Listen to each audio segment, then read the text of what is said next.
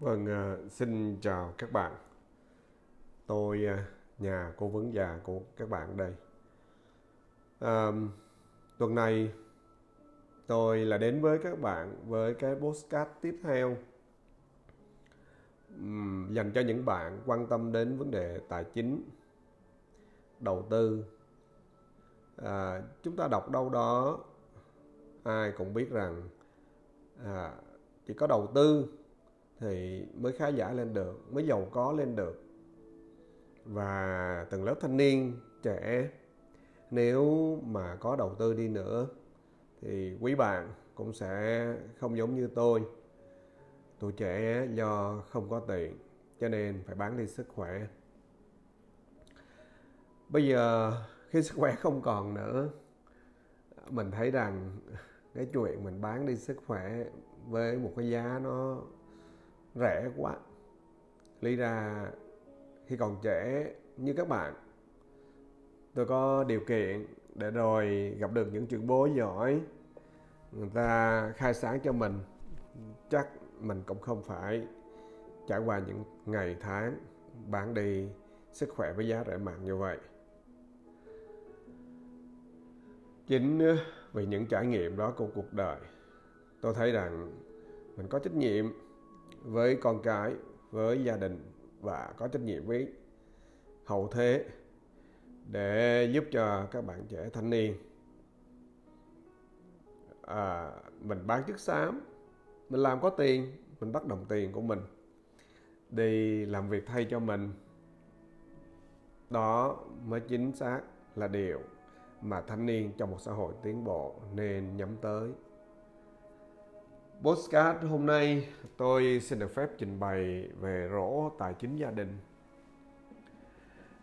Trong rổ tài chính gia đình chúng ta có rất là nhiều công cụ và những công cụ đó giúp cho các bạn bắt tiền của mình đi làm việc thay cho mình. À, có thể ban đầu bạn mới hy sinh một tí để rồi kiếm ra được tiền.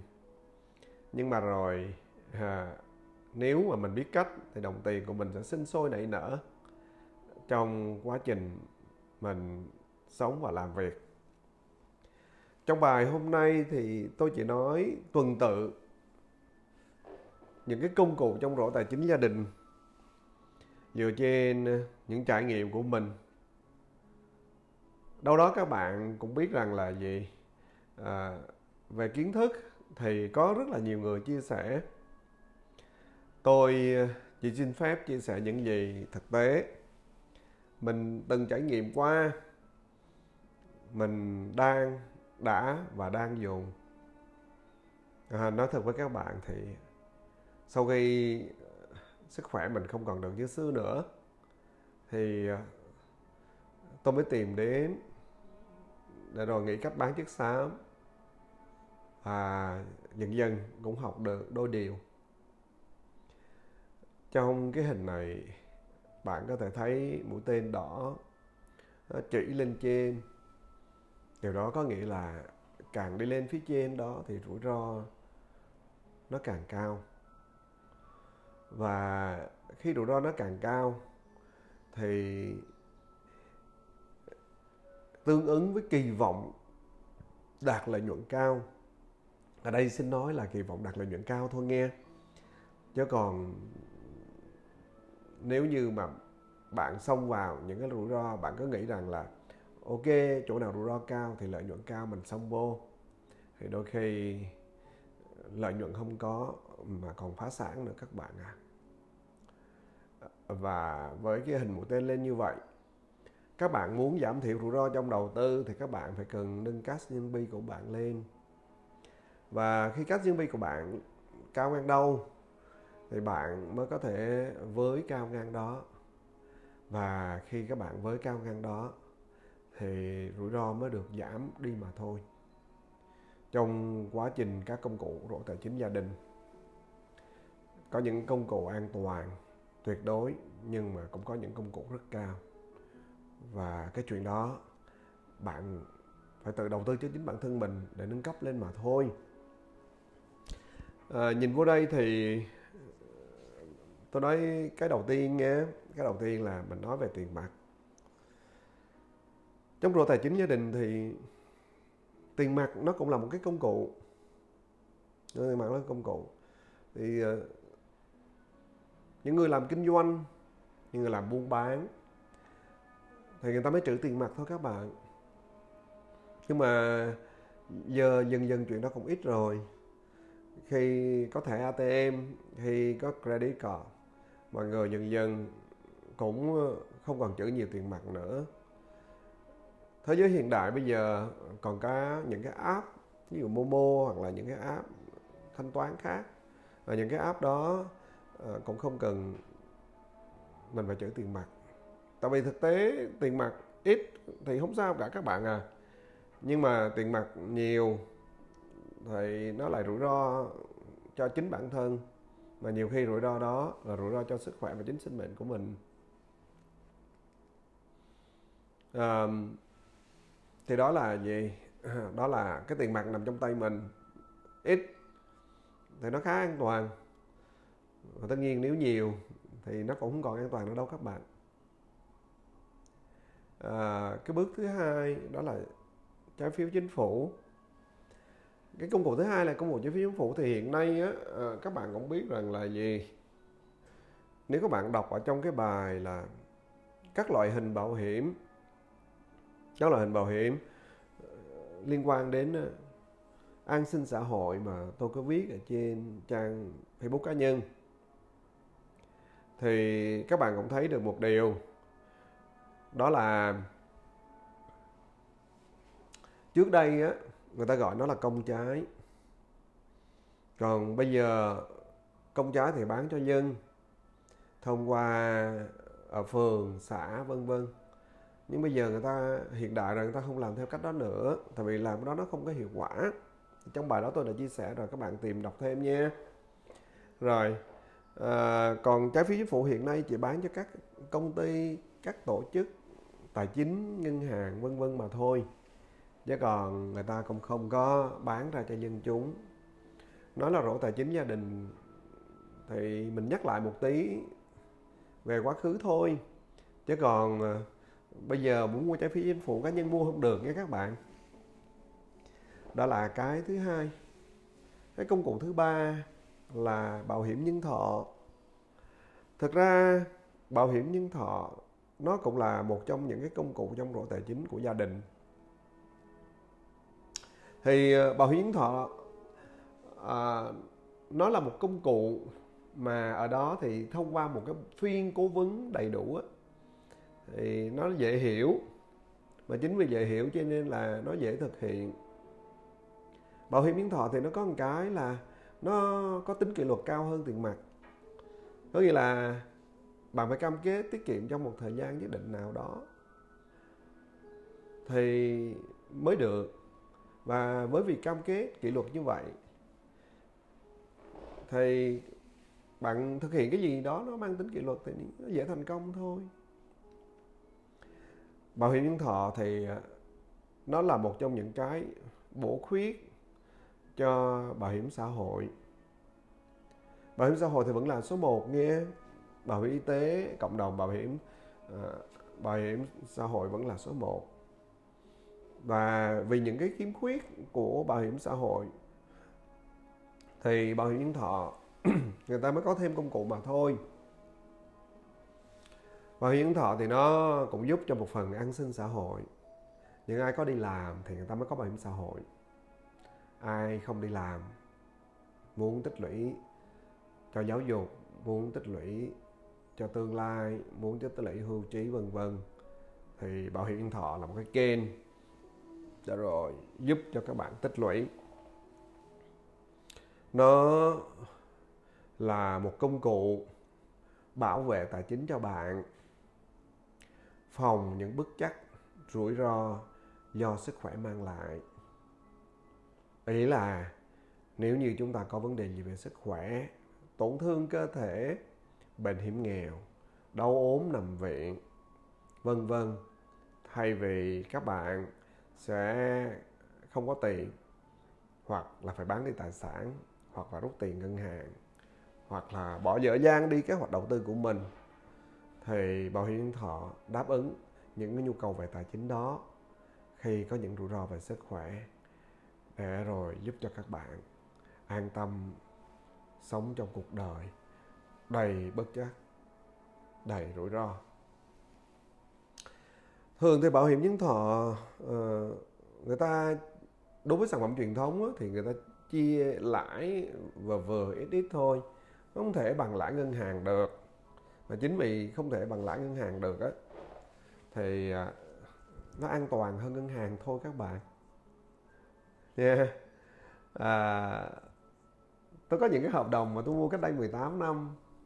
Hồi xưa người ta đảm bảo cho tôi là hai phần trăm trên số tiền bảo hiểm nhưng mà rồi bây giờ sau 18 năm người ta chỉ còn bảo đảm là 0,2 0,3% trên số tiền bảo hiểm thôi. Đó. À, và sau đó thì nó có xuất hiện sản phẩm UL là sản phẩm liên kết chung. Sản phẩm liên kết chung thì người ta mang về đầu tư vào trái phiếu chính phủ. Chính vì vậy mà trái phiếu chính phủ vẫn an toàn hơn là vì như vậy à, và khi đầu tư vào trái phiếu chính phủ các bạn thì à, hiện nay bình quân các công ty chia khoảng năm sáu phần trăm gì đó một năm. Thì nếu mà chia năm sáu phần trăm một năm như vậy thì tất nhiên cái lãi nó cũng thấp hơn ngân hàng. À, vì nó thấp hơn ngân hàng cho nên rằng là gì? Cho nên rằng là à, nó khá an toàn. Sau đó thì cũng có nhiều khách hàng, người ta không có thích cái chuyện lãi thấp như vậy. Người ta mong muốn sản phẩm gì đó. Mà bên cạnh cái chuyện là bảo vệ thu nhập, chăm sóc sức khỏe, bù đắp thu nhập khi đau ốm nằm viện, cũng như là ờ, bảo vệ tài sản, giữ gìn tài sản cho họ khi đau ốm bệnh tật và tai nạn. Thay vì bán tài sản đi thì người ta có tiền nhưng mà người ta muốn cái lợi nhuận nó cao hơn một tí thì nó có các sản phẩm là liên kết đầu tư là IL investment link. Thì với cái sản phẩm investment link như vậy á thì khách hàng có lợi nhuận cao hơn cái sản phẩm UL và người ta cũng chia ra các cái quỹ. Thì trên những sản phẩm này á, người ta cũng nói rõ là khách hàng sẽ hưởng được toàn bộ lợi nhuận của đầu tư. Và tất nhiên cũng chấp nhận rủi ro tuy nhiên thì nó cũng rất là an toàn so với tiền gửi ngân hàng. Vì sao? Vì nếu mà cái sản phẩm đó mà được cố vấn, được tham mưu đầy đủ, được tham vấn đầy đủ, thì ít nhất các bạn cộng lãi được ngang với trái phiếu chính phủ. Còn nếu mà lợi nhuận cao thì nó vô cực thôi, thị trường nó tăng, kinh tế nó đi lên, thì nó có thế nó lợi nhuận thôi. Thì cái đó bạn quan tâm đến bảo hiểm nhân thọ. Bạn đừng mua theo kiểu ủng hộ. Hãy nên tìm kiếm một nhà cố vấn tham mưu cho mình. Và người giỏi, thường người ta sẽ cố vấn cái chiến thuật sử dụng sản phẩm. Bước thứ tư là tiền gửi ngân hàng. Tiền gửi ngân hàng thì ờ, sẽ các bạn hỏi tôi là, ủa tôi thấy ngân hàng nó an toàn hơn bảo hiểm nhân thọ chứ. Chứ sao mà nói là bảo hiểm nhân thọ an toàn hơn ngân hàng được? Thì ờ, để trả lời câu đó thì bạn cần trả lời câu sau nha. À, theo luật á thì ờ, gần như lỡ công ty bảo hiểm nhân thọ mà có phá sản đi nữa thì cũng nhận lại được giá trị hoàn lại hoặc là giá trị quỹ. À, nhiều khi nó cũng tương đương với 8 90 phần trăm số tiền mà khách hàng gửi vào. Và nó cũng tùy năm nữa nghe các bạn. Nó cũng tùy năm nữa. Và 25 năm vừa qua tại thị trường Việt Nam á, thì nó chỉ có 3 4 vụ sát nhập thôi. Sát nhập vào công ty bảo hiểm thôi. Hoặc là mua lại ví dụ như Daichi Miu mua lại là Bảo Minh CMG nè. Rồi à, Trinh Phong Manulife thì Manulife mua lại cái cổ phần của Trinh Phong nè. Rồi sau đó thì ờ, FWD mua lại ờ, Great Eastern. À, vừa qua thì họ vừa mua lại cái gì à, cái liên doanh về Vietcombank Cardiff còn Manulife thì mua lại cái Aviva. Nó chỉ vậy thôi chỉ có mấy cái vụ sát nhập mua lại vậy thôi. Còn nếu ngân hàng thì các bạn thấy là trong vòng 25 năm vừa qua thì còn có nhiều cái ngân hàng, người ta gì, người ta mất ờ, hãng thương hiệu luôn.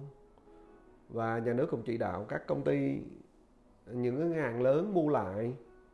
Những cái ngân hàng nhỏ đó, và những ngân hàng nhỏ đó hiện nay mất lương, thương hiệu luôn mà. Mặc dù là nhà nước chưa có áp dụng cái luật phá sản cho các ngân hàng. Vì khi ngân hàng phá sản á thì ờ, bạn có được trả đi nữa thì theo luật bảo hiểm tiền gửi hiện nay là 70 triệu thôi. Và chính vì luật ờ, như vậy thì 70 triệu thôi thì ờ, thì nó ảnh hưởng đến an sinh xã hội. Ha, chính vì vậy mà nhà nước có luật đó còn chưa áp dụng cho ngân hàng nào. Nên là chỉ đạo các ngân hàng lớn mua lại. Đó và tiền gửi ở các ngân hàng trong những năm vừa qua chưa ai chưa ai phải nhận 70 triệu đó hết cả đó. Và nếu mình nhìn vô thì mình thấy hàng chục thương hiệu ngân hàng bị gì? Bị mất thương hiệu. À, chính vì vậy mà tôi liệt kê là gì? Bảo hiểm nhân thọ vẫn an toàn hơn tiền gửi ngân hàng.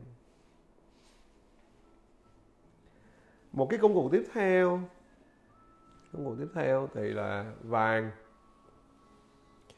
Đất nước mình các bạn trải qua hàng trăm năm nội chiến rồi cũng bị ngoại xâm. Cho nên câu chuyện vàng nó ăn thẳng vào trong máu người dân. Người ở nông thôn làm việc có dư ra đi nữa người ta hay mua vàng và người ta cướp. vì sao? Khi chiến tranh đến, họ có thể chôn vàng ở đâu đó. Và khi chạy giặc xong xuôi rồi họ có thể về đào vàng lên. Nhiều khi nhà cửa cháy hết rồi các bạn à. Và vàng để giúp họ làm lại từ đầu. Hoặc giả, nếu họ có đi xa, họ có thể giấu vàng ở đâu đó. Để rồi đi ra nước ngoài à, chính vì vậy mà vàng vẫn là một cái công cụ mà nó ăn vào trong tiềm thức của người dân Việt Nam rồi. Nếu nhìn trong vòng tầm hai chục năm, ba chục năm, năm chục năm thì cho thấy biểu đồ vàng thấy là giá nó vẫn cứ tăng. Còn nếu mà chỉ nắm ngắn ngắn thôi thì hơi khó. Vì sao giá nó tăng? Vì đơn giản thôi. Đơn giản là à, đó là kim loại quý hiếm cho nên là càng sản xuất càng khai thác nó càng ít dần đi. Cho nên chi phí nó cao thì giá nó phải tăng. Chứ còn nếu mà đầu tư, lướt ngắn ngắn ngắn thì tôi thấy cũng ít người thành công trong cái chuyện là đầu tư vàng lắm. Gia đình tôi ờ, năm 1975 mẹ tôi làm kinh doanh cho nên là giữ tiền mặt. Và với cái sự cố đó tới, cộng với nhiều chuyện đổi tiền sau này, gia đình tôi gần như phá sản sau biến cố 1975 nếu như mà hồi đó mẹ tôi được biết thì mẹ tôi giảm cái việc kinh doanh của mình lại. Vốn mua vàng chôn cất ở đâu đó, thì chắc là sau cái chính biến 1975 đó gia đình tôi chắc cũng đỡ vất vả hơn. Hoặc giả khi có cái chuyện năm 1975 á, sự cố 1975 đó nếu như có chuyện gì thì mình cầm vàng mình xách trên vali rồi mình lên máy bay mình ra nước ngoài là mình có thể sống được. Còn vàng mà mang theo trong người ở trên các cái tàu viễn dương để rồi mình đến trại tị nạn thì mình sẽ bị cướp biển hoặc là vô trại tị nạn rồi mình cũng sẽ mất sạch trong trại tị nạn. Có người thì à, người ta mua vàng chỉ. Thực ra trong chiến tranh thì có vàng chỉ là tốt nhất thôi. Tại vì sao? Vàng chỉ trong chiến tranh thì à, bạn có thể bỏ nó trong bao cao su rồi bạn nhét ở trong hậu môn hay là ở đâu đó dù vậy nuốt ở trong bụng.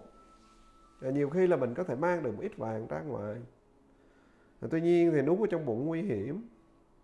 Còn ai mà thoát được thì người ta lại dùng những cái vàng chỉ đó để người ta đổi trá lương thực thực phẩm, vân vân ví dụ vậy. Thì vàng, đối với tôi thì nó chỉ có lợi trong chiến tranh thôi. Còn vàng vật chất thì bây giờ cất giữ ở nhà nó nguy hiểm lắm. Các bạn còn nhớ cái vụ lê văn luyện tấn công cái tiệm vàng ha? Để rồi đã thương một cô bé đang nhỏ và là cho hai vợ chồng mất mạng. Vàng nó quý hiếm như thế đó các bạn nhưng nó cũng mang đến rủi ro. Bậc uh, tiếp theo đó là bậc uh, thứ sáu là bất động sản. Ở một đất nước như chúng ta thì các bạn cũng nhìn thấy công cụ đổi tài chính gia đình nó có thể là bất động sản. Đất nước chúng ta đã hòa bình gần 50 năm nay rồi các bạn. Và nếu các bạn nhìn vào thì các bạn thấy là bất động sản ở tất cả các nước sau chủ nghĩa thì nó đều tăng theo thời gian mà thôi. Họ vẫn thường nói với nhau rằng là nếu như mà à, mình nói là đến bất động sản bất động sản thì bất động sản ở các nước xã hội chủ nghĩa thì nó luôn luôn tăng luôn luôn tăng theo thời gian. Người ta nói là người đẻ ra nhiều người đẻ ra nhiều chứ đất đâu có đẻ ra. Thì chính vì vậy mà người ta có tiền người ta cứ tích lũy ở trong bất động sản thôi mua bất động sản. Mua được bất động sản càng rẻ thì càng tốt. Cái rủi ro của bất động sản nó chỉ nằm ở chỗ là pháp lý thôi. Nếu các bạn mua đất thổ cư á, thì theo thời gian nó vẫn tăng bình thường còn nếu như mà các bạn mua đất nông nghiệp, thì nhiều khi nó trúng trong một cái vùng quy hoạch, rồi các bạn bị thu hồi thì tất nhiên giá đất nông nghiệp nó rẻ hơn cái số mà bạn mua trên thị trường. Và chính vì vậy mà nó gây ra mâu thuẫn. Còn nếu các bạn mua bất động sản mà các bạn mua nhà phố, hoặc là các bạn mua gì, hoặc là các bạn mua những nơi mà có thổ cư đàng hoàng, thì tất nhiên nó an toàn hơn. Chỉ có một điều thôi, bất động sản thì giá nó càng lúc càng tăng. Chính vì vậy mà giá cao chừng nào thì thanh khoản nó càng khó chừng đó. Và thực ra lĩnh vực bất động sản là một trong những lĩnh vực nó có rất là nhiều thứ rất là nhiều thứ. Và chính vì nhiều thứ như vậy thì ờ, mình cũng phải gì? Mình cũng phải học hỏi, tìm hiểu, nghiên cứu dữ lắm. Nếu muốn kinh doanh bất động sản, tôi thì cũng có làm. Bao nhiêu năm vừa qua thì cũng có làm bất động sản tôi chỉ làm theo người ta thôi. Người ta mua chỗ nào thì tôi mua chỗ đó. Nhưng mà tôi mua thì phải là mua có pháp lý đàng hoàng. Mua rẻ rẻ thôi mà có pháp lý, để lâu tự động nó tăng thôi, vậy thôi. Chỗ nào ngoài cái chuyện là pháp lý ra thì chỗ nào mà nhân cư nó ken đặt rồi thì nó tăng nhanh chỗ nào mà dân cư chưa có thì mình phải có quy hoạch. Tất nhiên, xung quanh đó còn rất là nhiều kiến thức cần bổ sung. Và tôi liệt kê bất động sản nó vẫn rủi ro cao hơn vài.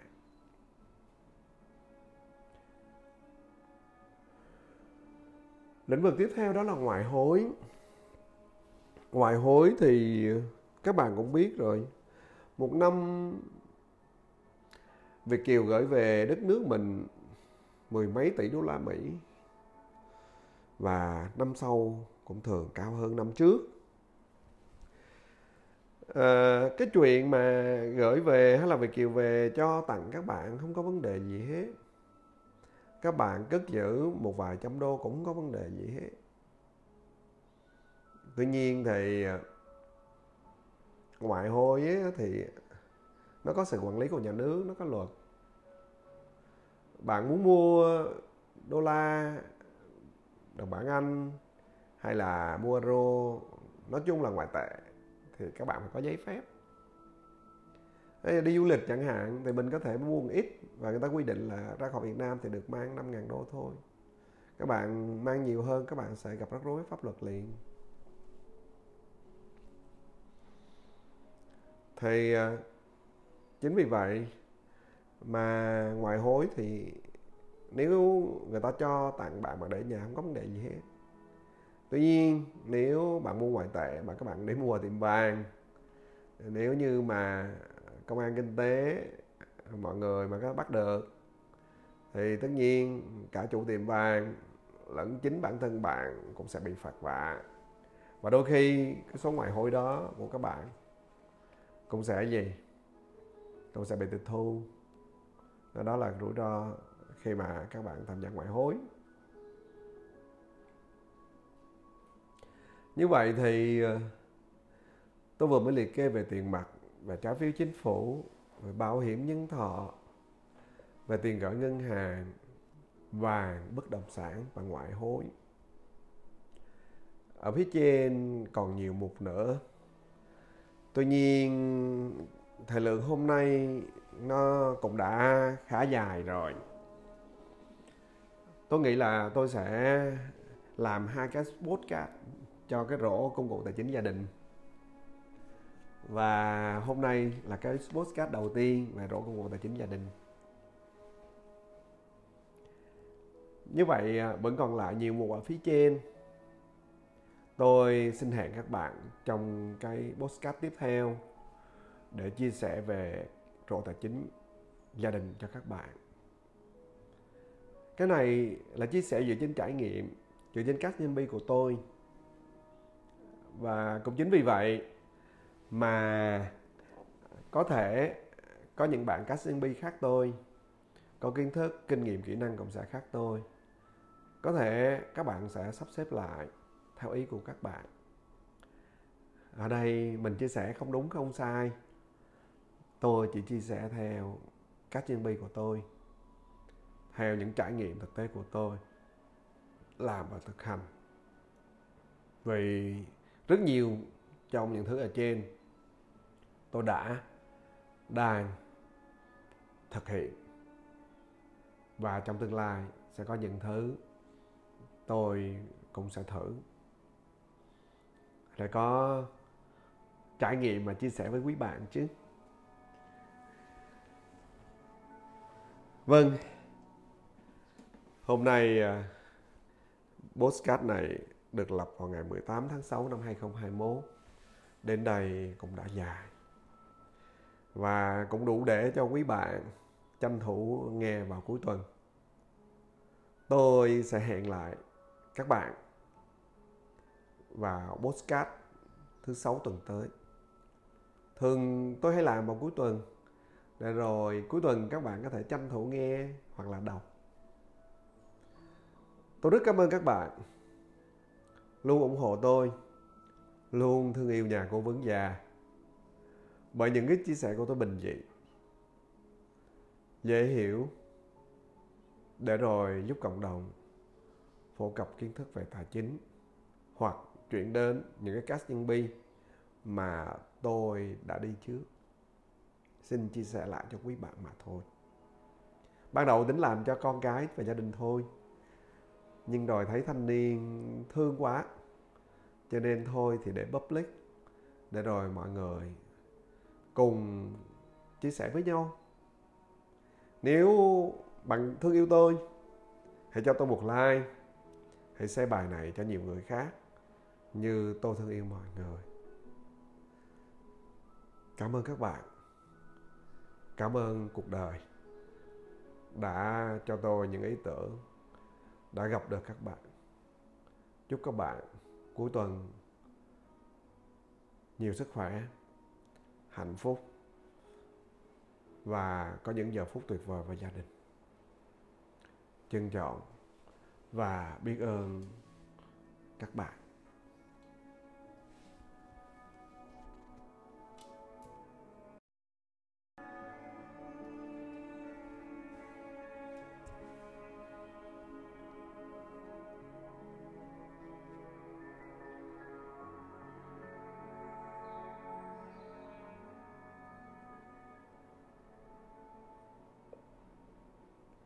Vâng, xin chào các bạn. Tôi à, nhà cố vấn già của các bạn đây. À, tuần này tôi là đến với các bạn với cái postcard tiếp theo dành cho những bạn quan tâm đến vấn đề tài chính đầu tư à, chúng ta đọc đâu đó ai cũng biết rằng à, chỉ có đầu tư thì mới khá giả lên được, mới giàu có lên được.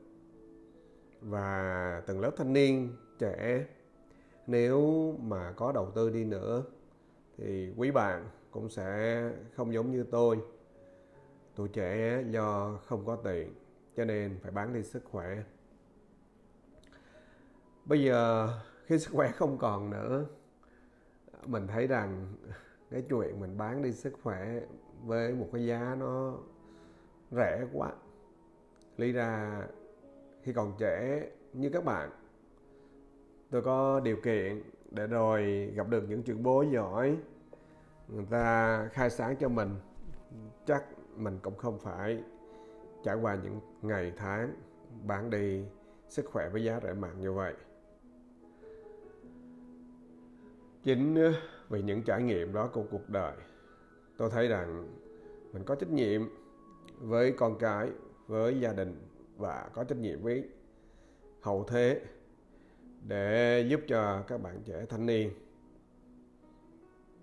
À, mình bán chức xám mình làm có tiền mình bắt đồng tiền của mình đi làm việc thay cho mình. Đó mới chính xác là điều mà thanh niên trong một xã hội tiến bộ nên nhắm tới. Postcard hôm nay tôi xin được phép trình bày về rổ tài chính gia đình. Trong rổ tài chính gia đình chúng ta có rất là nhiều công cụ và những công cụ đó giúp cho các bạn bắt tiền của mình đi làm việc thay cho mình. À, có thể ban đầu bạn mới hy sinh một tí để rồi kiếm ra được tiền. Nhưng mà rồi à, nếu mà mình biết cách thì đồng tiền của mình sẽ sinh sôi nảy nở. Trong quá trình mình sống và làm việc.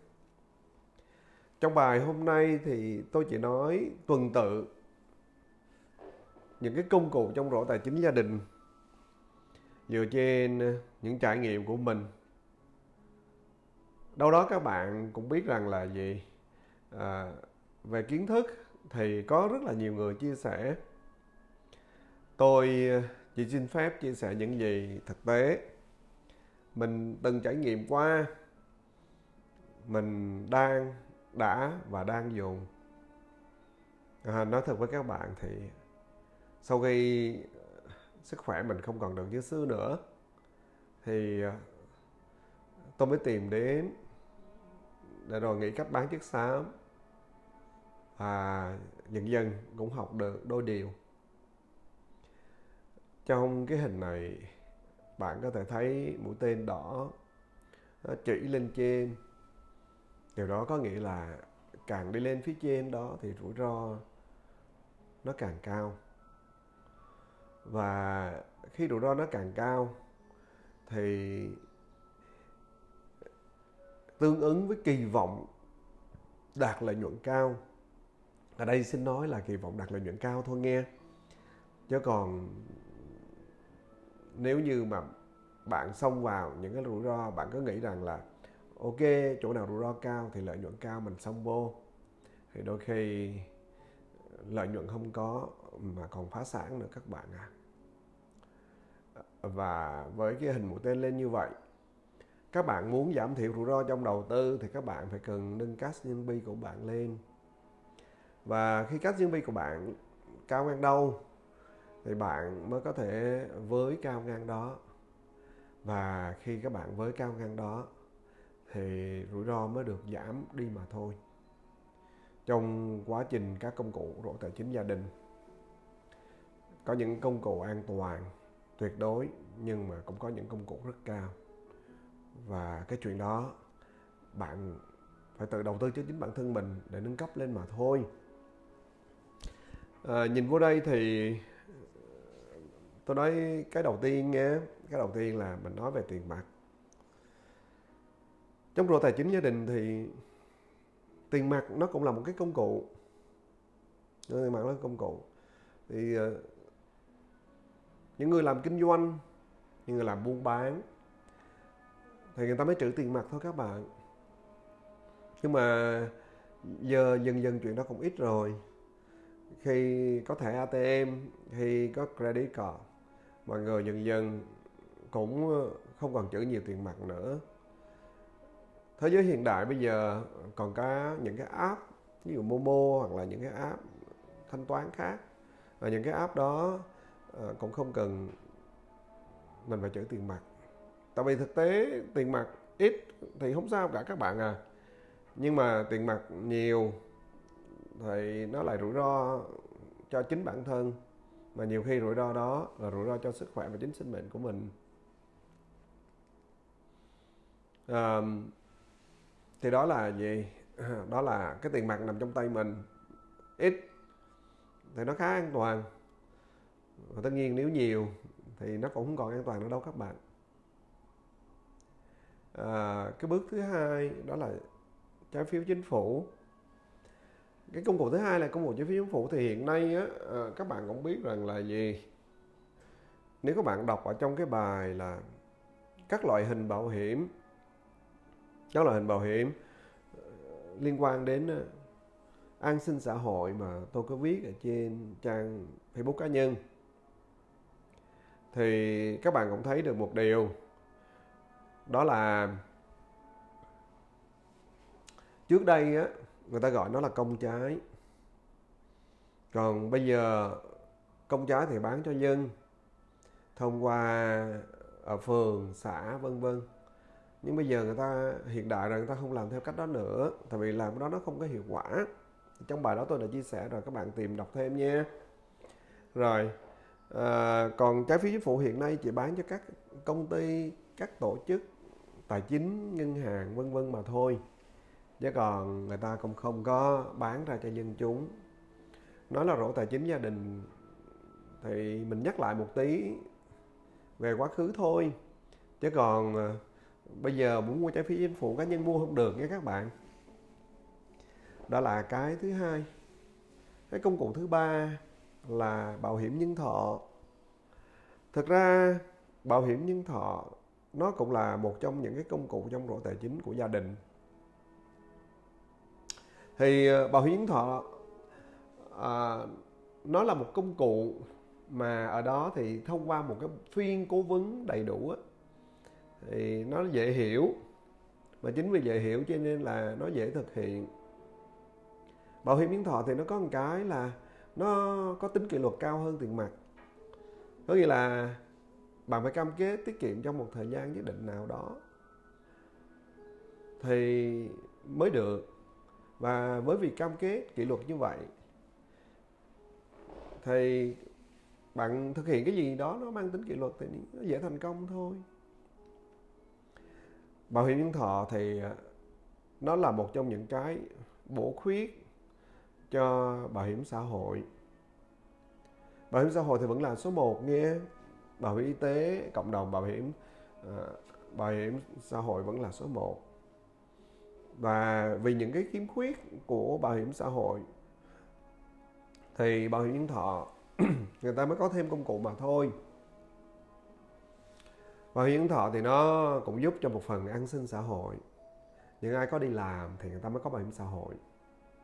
Ai không đi làm muốn tích lũy cho giáo dục, muốn tích lũy cho tương lai, muốn tích lũy hưu trí vân vân, thì bảo hiểm nhân thọ là một cái kênh đã rồi, giúp cho các bạn tích lũy. Nó là một công cụ bảo vệ tài chính cho bạn, phòng những bất chắc, rủi ro do sức khỏe mang lại. Ý là nếu như chúng ta có vấn đề gì về sức khỏe, tổn thương cơ thể, bệnh hiểm nghèo, đau ốm nằm viện, vân vân, thay vì các bạn sẽ không có tiền, hoặc là phải bán đi tài sản, hoặc là rút tiền ngân hàng, hoặc là bỏ dở dang đi kế hoạch đầu tư của mình, thì bảo hiểm nhân thọ đáp ứng những cái nhu cầu về tài chính đó khi có những rủi ro về sức khỏe. Để rồi giúp cho các bạn an tâm sống trong cuộc đời đầy bất chắc, đầy rủi ro thường thì bảo hiểm nhân thọ ờ, người ta đối với sản phẩm truyền thống á, thì người ta chia lãi và vừa ít ít thôi không thể bằng lãi ngân hàng được. Mà chính vì không thể bằng lãi ngân hàng được á thì à, nó an toàn hơn ngân hàng thôi các bạn. Nha yeah. à, tôi có những cái hợp đồng mà tôi mua cách đây 18 năm. Hồi xưa người ta đảm bảo cho tôi là hai phần trăm trên số tiền bảo hiểm. Ờ, nhưng mà rồi bây giờ sau 18 năm người ta chỉ còn bảo đảm là 0,2 0,3% trên số tiền bảo hiểm thôi. Đó. À, và sau đó thì nó có xuất hiện sản phẩm UL là sản phẩm liên kết chung. Sản phẩm liên kết chung thì người ta mang về đầu tư vào trái phiếu chính phủ. Thì chính vì vậy mà trái phiếu chính phủ vẫn an toàn hơn là vì như vậy à, và khi đầu tư vào trái phiếu chính phủ các bạn thì à, hiện nay bình quân các công ty chia khoảng năm sáu phần trăm gì đó một năm. Thì nếu mà chia năm sáu phần trăm một năm như vậy thì tất nhiên cái lãi nó cũng thấp hơn ngân hàng. À, vì nó thấp hơn ngân hàng cho nên rằng là gì? Cho nên rằng là à, nó khá an toàn. Sau đó thì cũng có nhiều khách hàng, người ta không có thích cái chuyện lãi thấp như vậy. Người ta mong muốn sản phẩm gì đó. Mà bên cạnh cái chuyện là bảo vệ thu nhập, chăm sóc sức khỏe, bù đắp thu nhập khi đau ốm nằm viện, cũng như là ờ, bảo vệ tài sản, giữ gìn tài sản cho họ khi đau ốm bệnh tật và tai nạn. Thay vì bán tài sản đi thì người ta có tiền nhưng mà người ta muốn cái lợi nhuận nó cao hơn một tí thì nó có cái sản phẩm là liên kết đầu tư là IL investment link.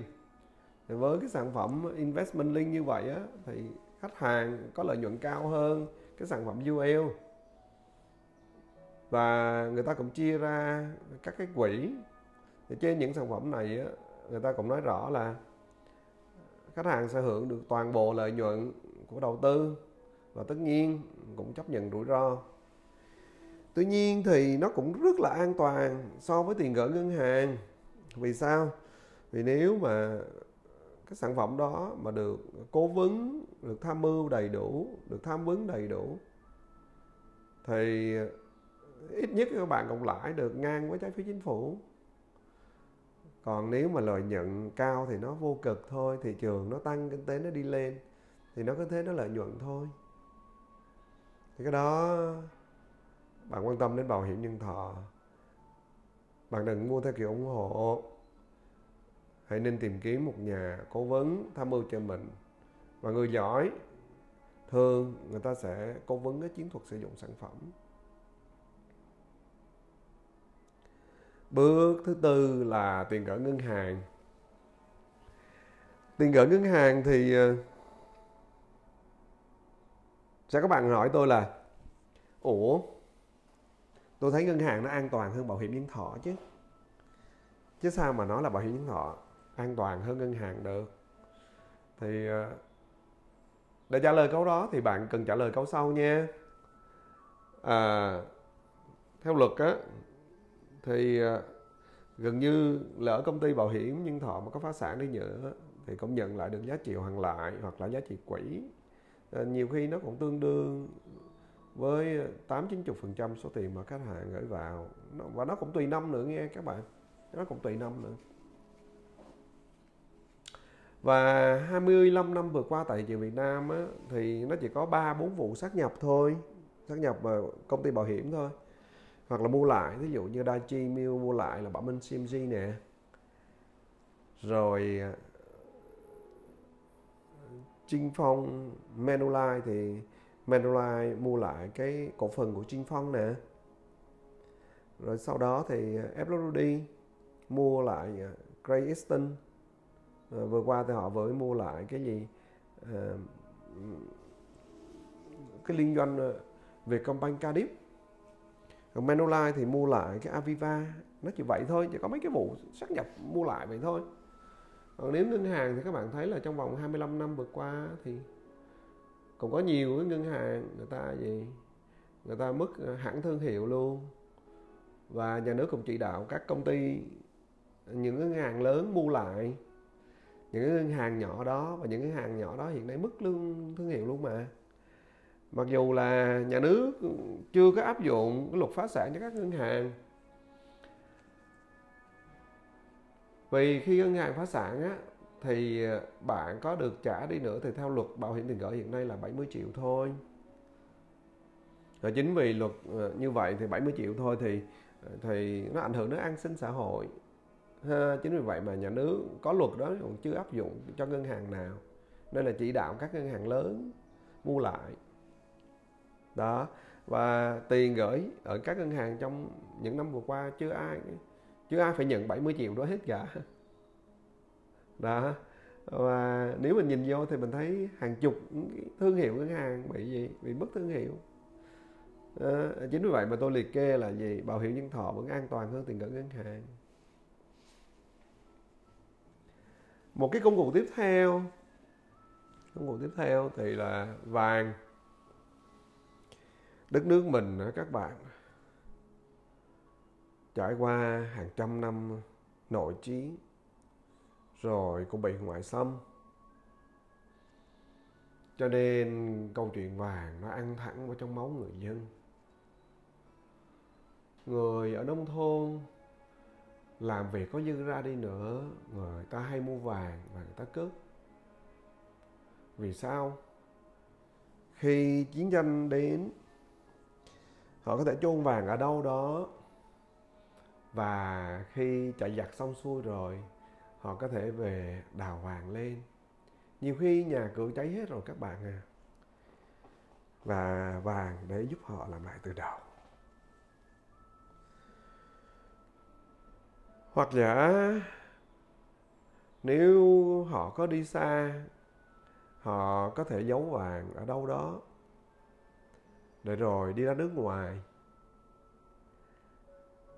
à, chính vì vậy mà vàng vẫn là một cái công cụ mà nó ăn vào trong tiềm thức của người dân Việt Nam rồi.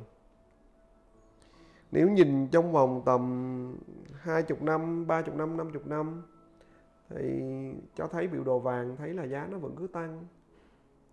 Còn nếu mà chỉ nắm ngắn ngắn thôi thì hơi khó. Vì sao giá nó tăng? Vì đơn giản thôi. Đơn giản là à, đó là kim loại quý hiếm cho nên là càng sản xuất á, càng khai thác nó càng ít dần đi. Cho nên chi phí nó cao thì giá nó phải tăng. Chứ còn nếu mà đầu tư lướt ngắn ngắn ngắn á, thì tôi thấy cũng ít người thành công trong cái chuyện là đầu tư vàng lắm. Gia đình tôi ờ,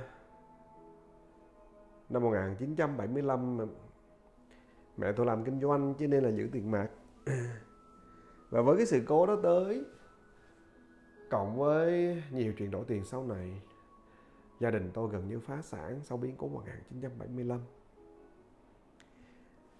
nếu như mà hồi đó mẹ tôi được biết thì mẹ tôi giảm cái việc kinh doanh của mình lại. Vốn mua vàng chôn cất ở đâu đó, thì chắc là sau cái chính biến 1975 đó gia đình tôi chắc cũng đỡ vất vả hơn.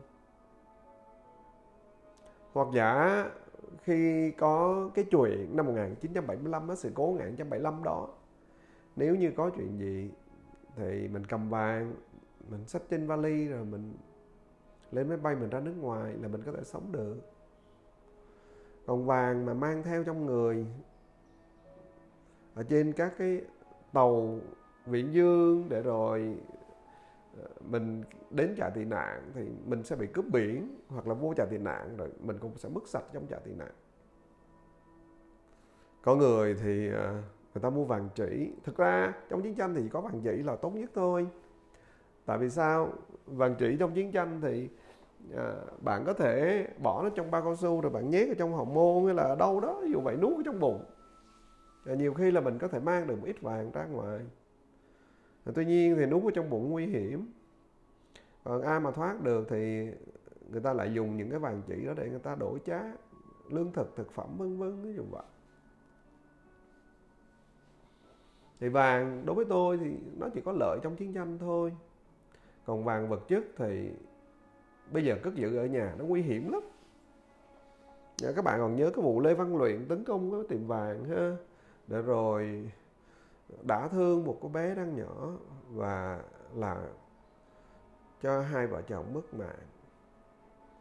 Vàng nó quý hiếm như thế đó các bạn nhưng nó cũng mang đến rủi ro. Bậc uh, tiếp theo đó là bậc uh, thứ sáu là bất động sản. Ở một đất nước như chúng ta thì các bạn cũng nhìn thấy công cụ đội tài chính gia đình nó có thể là bất động sản. Đất nước chúng ta đã hòa bình gần 50 năm nay rồi các bạn. Và nếu các bạn nhìn vào thì các bạn thấy là bất động sản ở tất cả các nước sau chủ nghĩa thì nó đều tăng theo thời gian mà thôi. Họ vẫn thường nói với nhau rằng là nếu như mà à, mình nói là đến bất động sản bất động sản thì bất động sản ở các nước xã hội chủ nghĩa thì nó luôn luôn tăng luôn luôn tăng theo thời gian. Người ta nói là người đẻ ra nhiều người đẻ ra nhiều chứ đất đâu có đẻ ra. Thì chính vì vậy mà người ta có tiền người ta cứ tích lũy ở trong bất động sản thôi mua bất động sản. Mua được bất động sản càng rẻ thì càng tốt. Cái rủi ro của bất động sản nó chỉ nằm ở chỗ là pháp lý thôi. Nếu các bạn mua đất thổ cư á, thì theo thời gian nó vẫn tăng bình thường nếu như mà các bạn mua đất nông nghiệp, thì nhiều khi nó trúng trong một cái vùng quy hoạch, rồi các bạn bị thu hồi thì tất nhiên giá đất nông nghiệp nó rẻ hơn cái số mà bạn mua trên thị trường. Và chính vì vậy mà nó gây ra mâu thuẫn. Còn nếu các bạn mua bất động sản mà các bạn mua nhà phố, hoặc là các bạn mua gì, hoặc là các bạn mua những nơi mà có thổ cư đàng hoàng, thì tất nhiên nó an toàn hơn.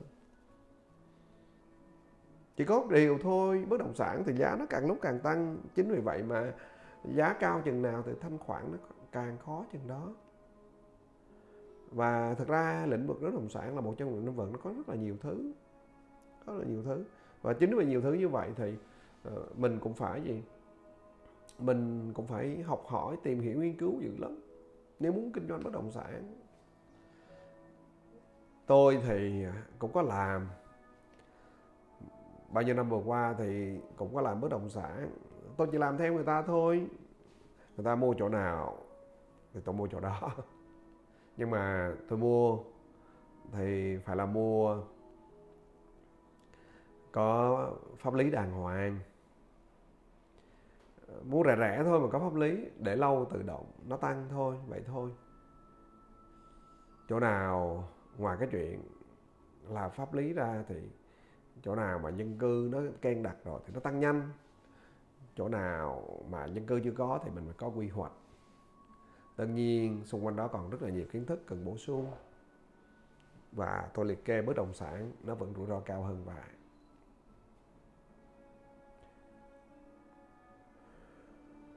Lĩnh vực tiếp theo đó là ngoại hối. Ngoại hối thì các bạn cũng biết rồi. Một năm Việt Kiều gửi về đất nước mình mười mấy tỷ đô la Mỹ. Và năm sau cũng thường cao hơn năm trước. À, cái chuyện mà gửi về hay là Việt Kiều về cho tặng các bạn không có vấn đề gì hết. Các bạn cất giữ một vài trăm đô cũng không có vấn đề gì hết.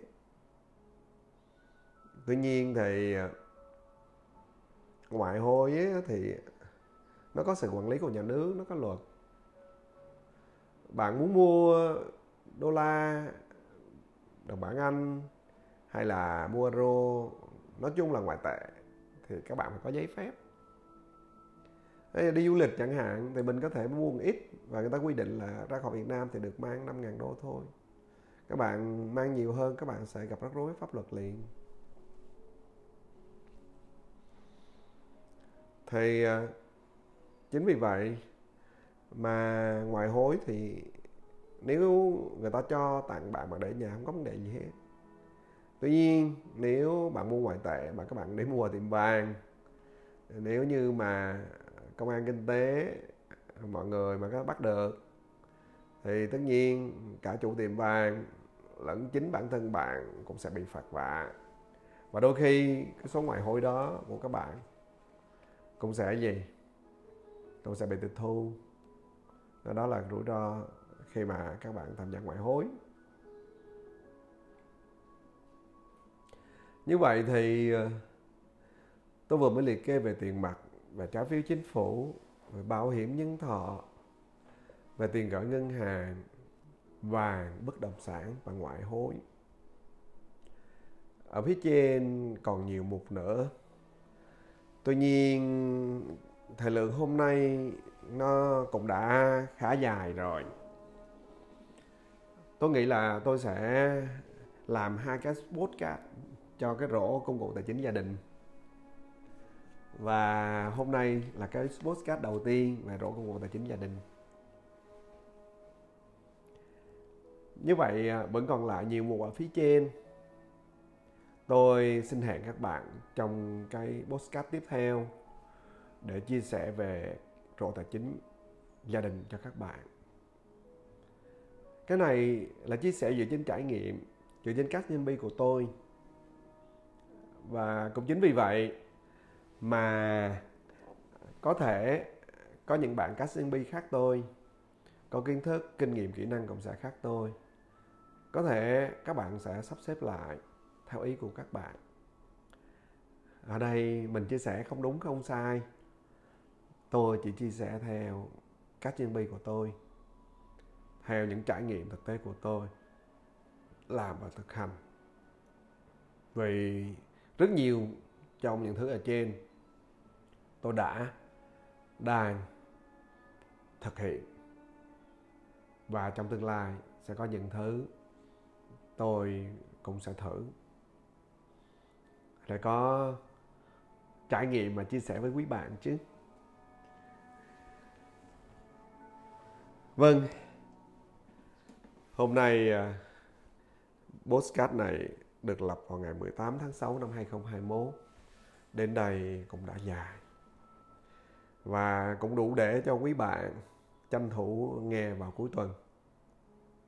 Tôi sẽ hẹn lại các bạn vào podcast thứ sáu tuần tới. Thường tôi hay làm vào cuối tuần để rồi, cuối tuần các bạn có thể tranh thủ nghe hoặc là đọc. Tôi rất cảm ơn các bạn.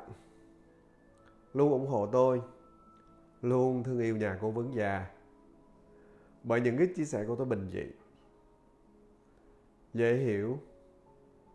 Để rồi giúp cộng đồng phổ cập kiến thức về tài chính hoặc chuyển đến những cái cast nhân bi mà tôi đã đi trước xin chia sẻ lại cho quý bạn mà thôi.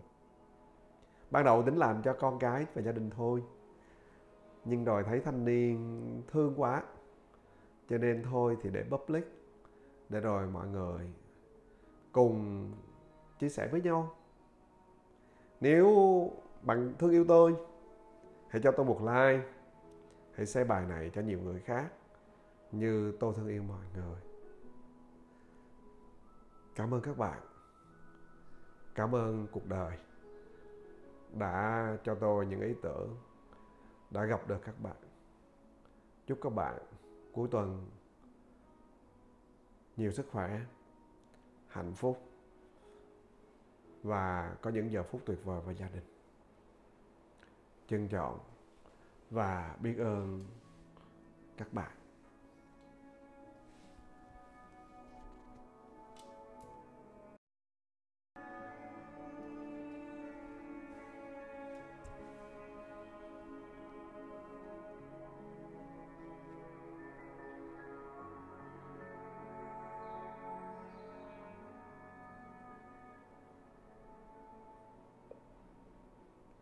Vâng, xin chào các bạn. Tôi à, nhà cố vấn già của các bạn đây. À, tuần này tôi là đến với các bạn với cái postcard tiếp theo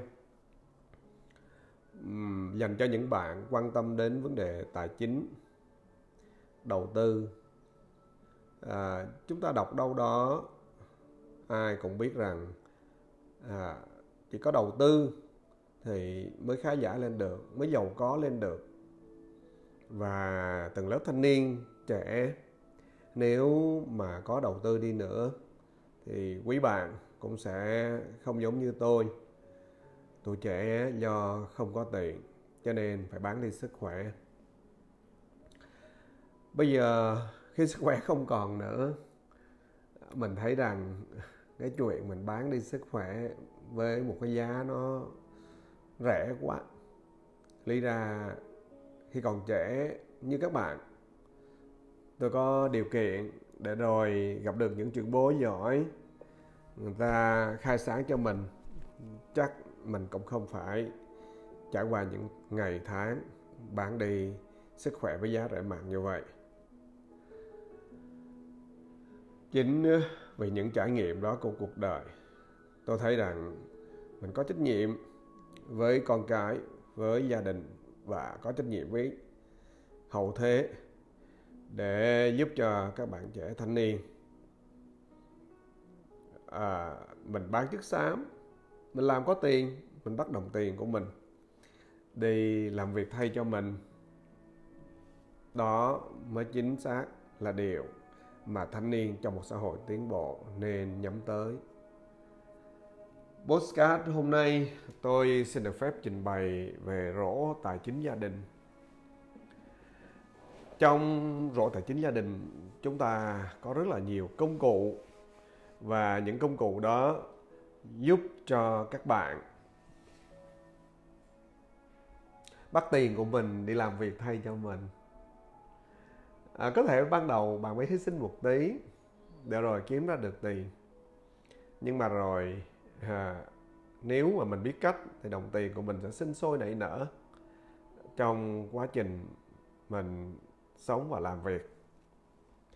Trong bài hôm nay thì tôi chỉ nói tuần tự những cái công cụ trong rổ tài chính gia đình. Dựa trên những trải nghiệm của mình. Đâu đó các bạn cũng biết rằng là gì? À, về kiến thức thì có rất là nhiều người chia sẻ tôi ờ, chỉ xin phép chia sẻ những gì thực tế. Mình từng trải nghiệm qua. Mình đang đã và đang dùng à, nói thật với các bạn thì sau khi ờ, sức khỏe mình không còn được như xưa nữa thì ờ, tôi mới tìm đến để rồi nghĩ cách bán chiếc xám. Và dần dần cũng học được đôi điều trong cái hình này, bạn có thể thấy mũi tên đỏ, nó chỉ lên trên. Điều đó có nghĩa là càng đi lên phía trên đó thì rủi ro nó càng cao. Và khi rủi ro nó càng cao thì tương ứng với kỳ vọng đạt lợi nhuận cao. Ở đây xin nói là kỳ vọng đạt lợi nhuận cao thôi nghe. Chứ còn nếu như mà bạn xông vào những cái rủi ro, bạn cứ nghĩ rằng là, ok, chỗ nào rủi ro cao thì lợi nhuận cao, mình xông vô. Thì đôi khi lợi nhuận không có mà còn phá sản nữa các bạn à và với cái hình mũi tên lên như vậy, các bạn muốn giảm thiểu rủi ro trong đầu tư thì các bạn phải cần nâng cash nhân bi của bạn lên. Và khi cash nhân bi của bạn cao ngang đâu thì bạn mới có thể với cao ngang đó. Và khi các bạn với cao ngang đó thì rủi ro mới được giảm đi mà thôi. Trong quá trình các công cụ rổ tài chính gia đình có những công cụ an toàn tuyệt đối nhưng mà cũng có những công cụ rất cao. Và cái chuyện đó bạn phải tự đầu tư cho chính bản thân mình để nâng cấp lên mà thôi.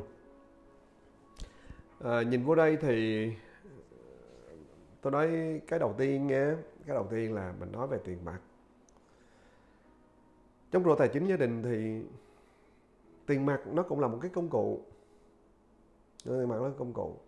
Thì ờ, những người làm kinh doanh, những người làm buôn bán thì người ta mới trữ tiền mặt thôi các bạn.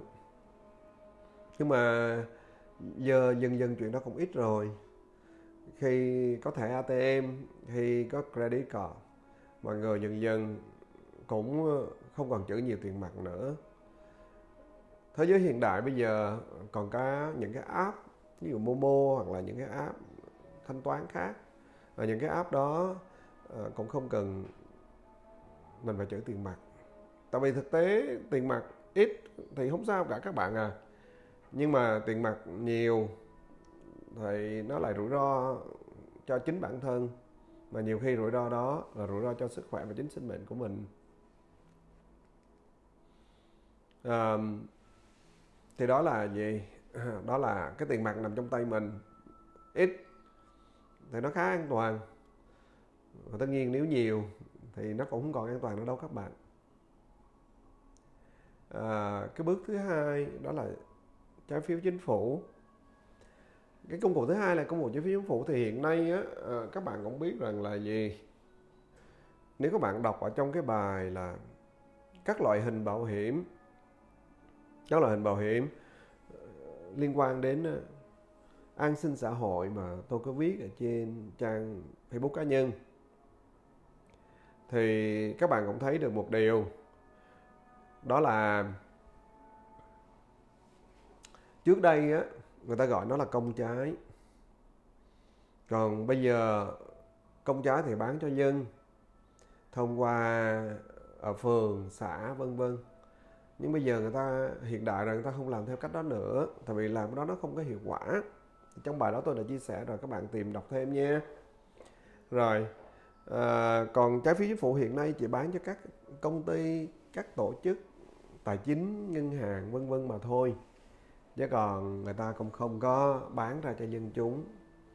Nói là rổ tài chính gia đình, thì mình nhắc lại một tí về quá khứ thôi. Chứ còn ờ, bây giờ muốn mua trái phiếu chính phủ, cá nhân mua không được nha các bạn. Đó là cái thứ hai. Cái công cụ thứ ba là bảo hiểm nhân thọ. Thực ra, bảo hiểm nhân thọ nó cũng là một trong những cái công cụ trong rổ tài chính của gia đình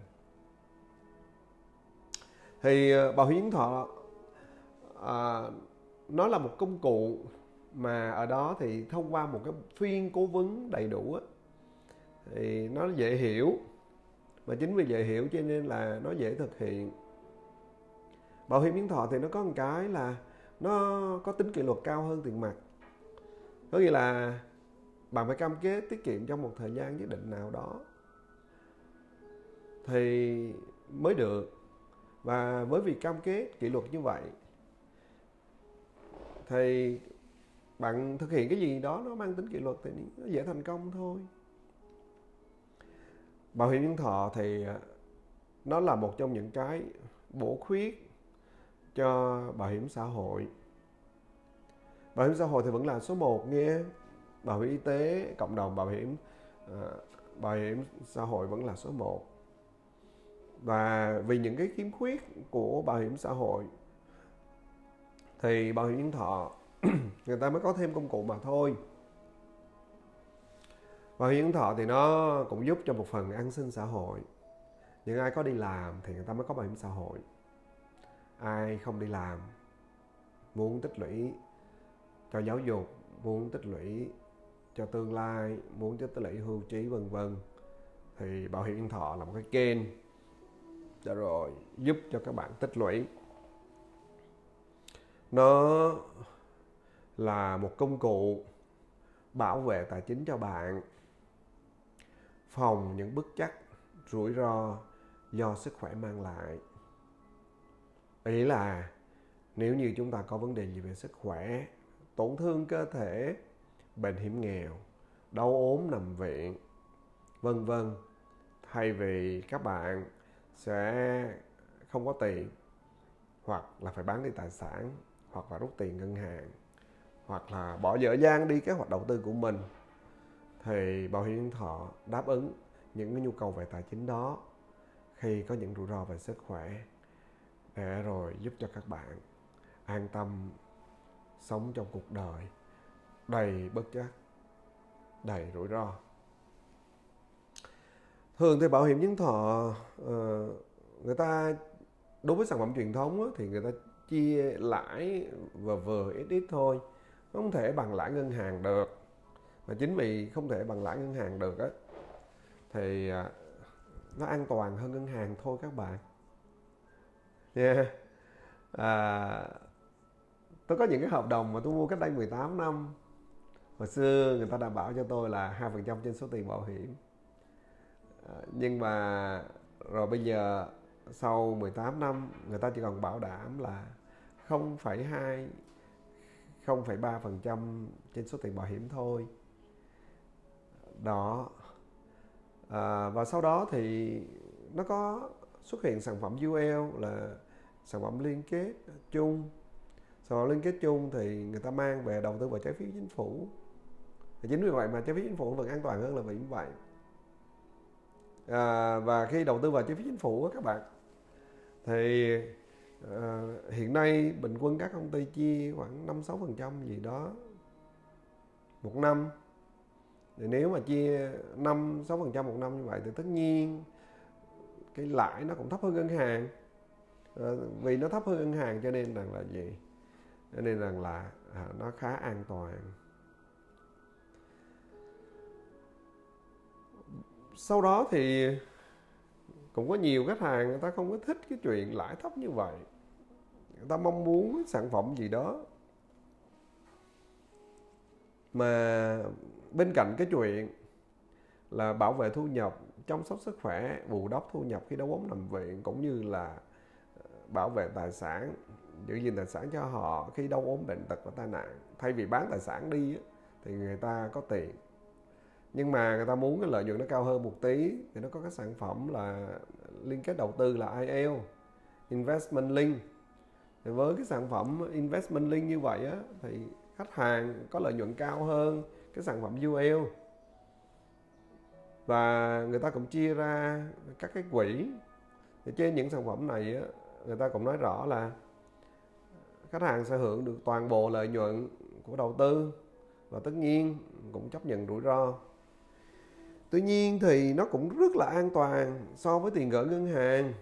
Vì sao? Vì nếu mà cái sản phẩm đó mà được cố vấn, được tham mưu đầy đủ, được tham vấn đầy đủ, thì ít nhất các bạn cộng lãi được ngang với trái phiếu chính phủ. Còn nếu mà lợi nhuận cao thì nó vô cực thôi, thị trường nó tăng, kinh tế nó đi lên, thì nó có thế, nó lợi nhuận thôi. Thì cái đó bạn quan tâm đến bảo hiểm nhân thọ. Bạn đừng mua theo kiểu ủng hộ. Hãy nên tìm kiếm một nhà cố vấn tham mưu cho mình. Và người giỏi, thường người ta sẽ cố vấn cái chiến thuật sử dụng sản phẩm. Bước thứ tư là tiền gửi ngân hàng. Tiền gửi ngân hàng thì ờ, sẽ các bạn hỏi tôi là, ủa tôi thấy ngân hàng nó an toàn hơn bảo hiểm nhân thọ chứ. Chứ sao mà nói là bảo hiểm nhân thọ an toàn hơn ngân hàng được. Thì ờ, để trả lời câu đó thì bạn cần trả lời câu sau nha. À, theo luật á thì ờ, gần như lỡ công ty bảo hiểm nhân thọ mà có phá sản đi nữa thì cũng nhận lại được giá trị hoàn lại hoặc là giá trị quỹ. À, nhiều khi nó cũng tương đương với 8 90 phần trăm số tiền mà khách hàng gửi vào. Và nó cũng tùy năm nữa nghe các bạn. Nó cũng tùy năm nữa. Và 25 năm vừa qua tại thị trường Việt Nam á, thì nó chỉ có 3 4 vụ sát nhập thôi. Sát nhập vào công ty bảo hiểm thôi. Hoặc là mua lại ví dụ như Daichi Miu mua lại là Bảo Minh CMG nè. Rồi à, Trinh Phong Manulife thì Manulife mua lại cái cổ phần của Trinh Phong nè. Rồi sau đó thì ờ, F mua lại ờ, Great Eastern. À, vừa qua thì họ vừa mua lại cái gì à, cái liên doanh Vietcombank Cardiff còn Manulife thì mua lại cái Aviva. Nó chỉ vậy thôi chỉ có mấy cái vụ sát nhập mua lại vậy thôi. Còn nếu ngân hàng thì các bạn thấy là trong vòng 25 năm vừa qua thì cũng có nhiều cái ngân hàng, người ta gì, người ta mất ờ, hẳn thương hiệu luôn. Và nhà nước cũng chỉ đạo các công ty, những ngân hàng lớn mua lại. Những cái ngân hàng nhỏ đó, và những ngân hàng nhỏ đó hiện nay mất lương, thương hiệu luôn mà. Mặc dù là nhà nước chưa có áp dụng cái luật phá sản cho các ngân hàng. Vì khi ngân hàng phá sản á thì ờ, bạn có được trả đi nữa thì theo luật bảo hiểm tiền gửi hiện nay là 70 triệu thôi. Và chính vì luật ờ, như vậy thì 70 triệu thôi thì ờ, thì nó ảnh hưởng đến an sinh xã hội. Ha, chính vì vậy mà nhà nước có luật đó còn chưa áp dụng cho ngân hàng nào. Nên là chỉ đạo các ngân hàng lớn mua lại. Đó và tiền gửi ở các ngân hàng trong những năm vừa qua chưa ai chưa ai phải nhận 70 triệu đó hết cả đó. Và nếu mình nhìn vô thì mình thấy hàng chục thương hiệu ngân hàng bị gì? Bị mất thương hiệu. À, chính vì vậy mà tôi liệt kê là gì? Bảo hiểm nhân thọ vẫn an toàn hơn tiền gửi ngân hàng. Một cái công cụ tiếp theo công cụ tiếp theo thì là vàng. Đất nước mình các bạn trải qua hàng trăm năm nội chiến rồi, cũng bị ngoại xâm. Cho nên câu chuyện vàng nó ăn thẳng vào trong máu người dân. Người ở nông thôn làm việc có dư ra đi nữa, người ta hay mua vàng và người ta cướp. vì sao? Khi chiến tranh đến, họ có thể chôn vàng ở đâu đó.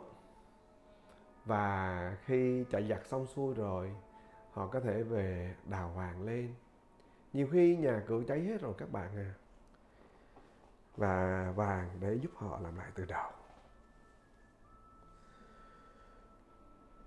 Hoặc giả, nếu họ có đi xa, họ có thể giấu vàng ở đâu đó. Để rồi đi ra nước ngoài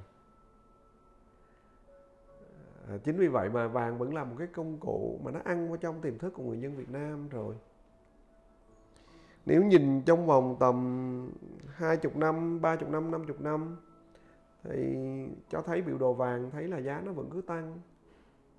Còn nếu mà chỉ nắm ngắn ngắn thôi thì hơi khó. Vì sao giá nó tăng? Vì đơn giản thôi.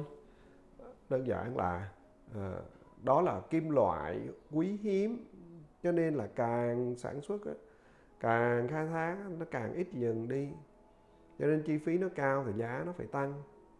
Chứ còn nếu mà đầu tư lướt ngắn ngắn ngắn á, thì tôi thấy cũng ít người thành công trong cái chuyện là đầu tư vàng lắm. Gia đình tôi ờ, năm 1975 mẹ tôi làm kinh doanh cho nên là giữ tiền mặt. Và với cái sự cố đó tới, cộng với nhiều chuyện đổi tiền sau này, gia đình tôi gần như phá sản sau biến cố 1975 nếu như mà hồi đó mẹ tôi được biết thì mẹ tôi giảm cái việc kinh doanh của mình lại. Vốn mua vàng chôn cất ở đâu đó, thì chắc là sau cái chính biến 1975 đó gia đình tôi chắc cũng đỡ vất vả hơn. Hoặc giả khi có cái chuyện năm 1975 á, sự cố 1975 đó nếu như có chuyện gì thì mình cầm vàng mình xách trên vali rồi mình lên máy bay mình ra nước ngoài là mình có thể sống được. Còn vàng mà mang theo trong người ở trên các cái tàu viễn dương để rồi mình đến trại tị nạn thì mình sẽ bị cướp biển hoặc là vô trại tị nạn rồi mình cũng sẽ mất sạch trong trại tị nạn. Có người thì à, người ta mua vàng chỉ. Thực ra trong chiến tranh thì có vàng chỉ là tốt nhất thôi. Tại vì sao? Vàng chỉ trong chiến tranh thì à, bạn có thể bỏ nó trong bao cao su rồi bạn nhét ở trong hồng môn hay là đâu đó ví dụ vậy nuốt ở trong bụng. À, nhiều khi là mình có thể mang được một ít vàng ra ngoài tuy nhiên thì nuốt ở trong bụng nguy hiểm.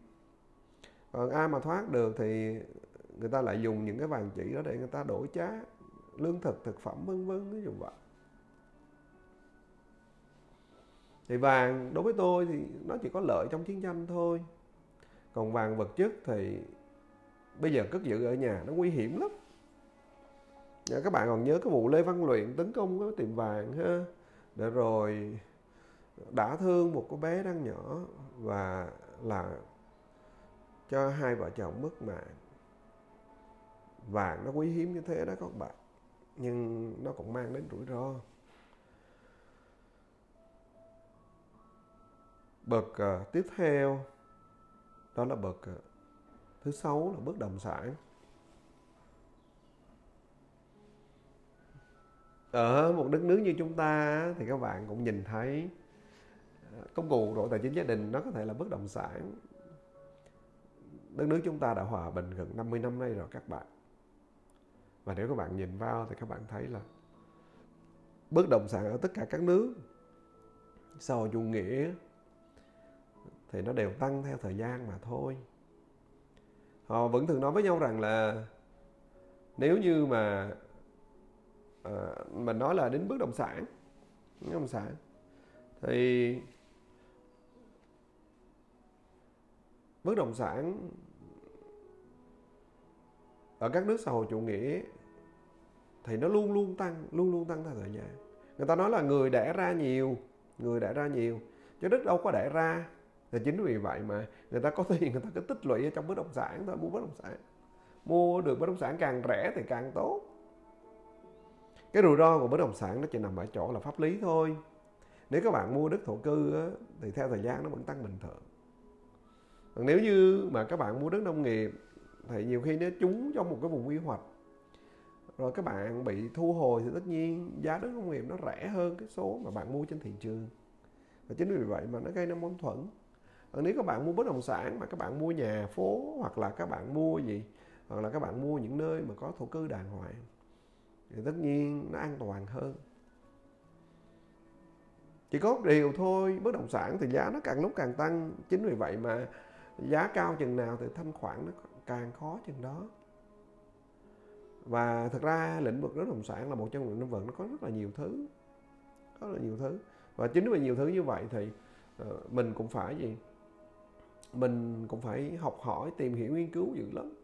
Nếu muốn kinh doanh bất động sản,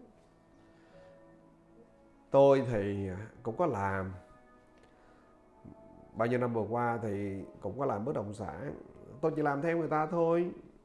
Người ta mua chỗ nào thì tôi mua chỗ đó. Nhưng mà tôi mua thì phải là mua có pháp lý đàng hoàng. Mua rẻ rẻ thôi mà có pháp lý, để lâu tự động nó tăng thôi, vậy thôi. Chỗ nào ngoài cái chuyện là pháp lý ra thì chỗ nào mà dân cư nó ken đặt rồi thì nó tăng nhanh chỗ nào mà dân cư chưa có thì mình phải có quy hoạch. Tất nhiên, xung quanh đó còn rất là nhiều kiến thức cần bổ sung. Và tôi liệt kê bất động sản nó vẫn rủi ro cao hơn vài.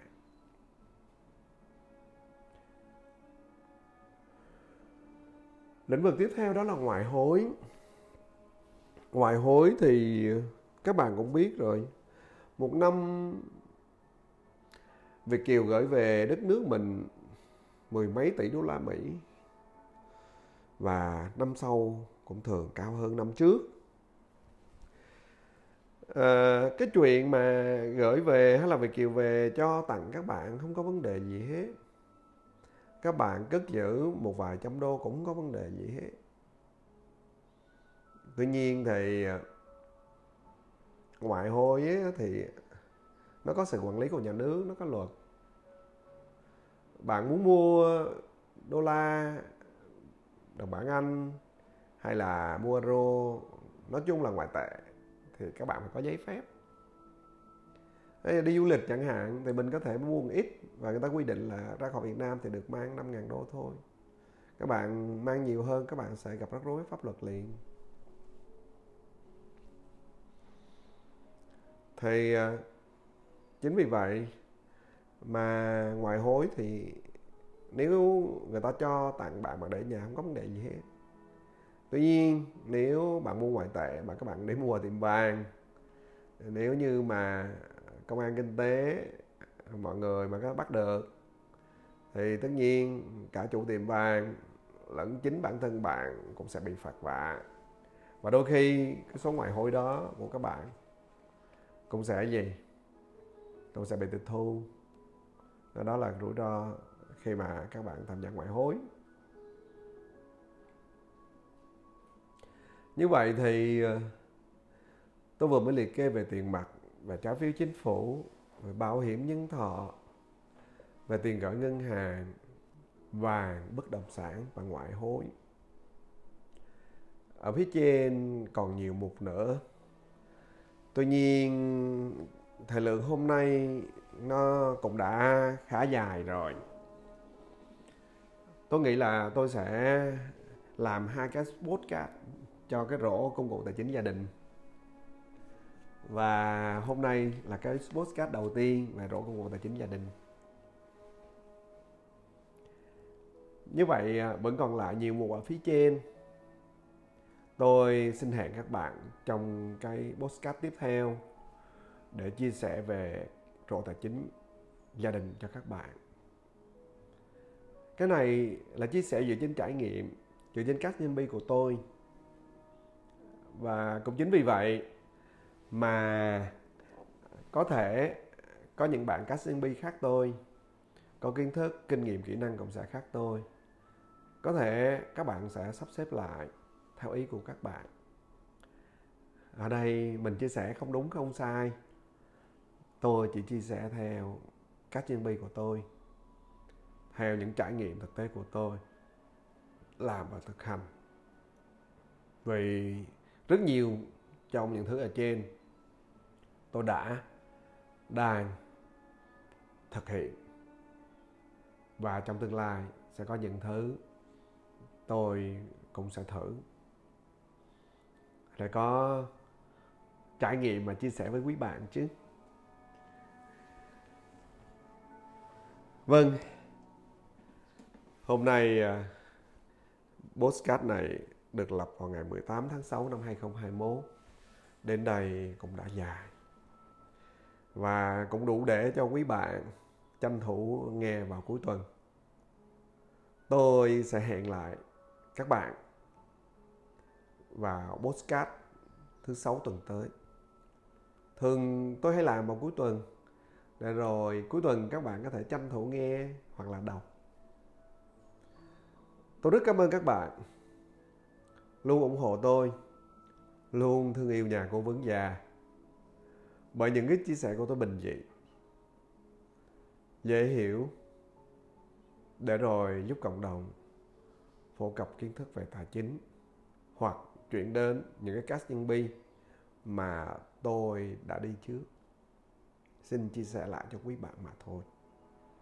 Ban đầu tính làm cho con cái và gia đình thôi. Nhưng rồi thấy thanh niên thương quá.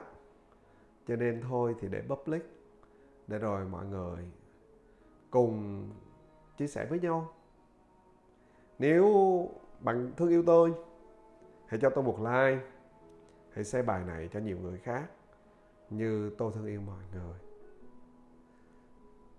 Cảm ơn các bạn cảm ơn cuộc đời đã cho tôi những ý tưởng, đã gặp được các bạn.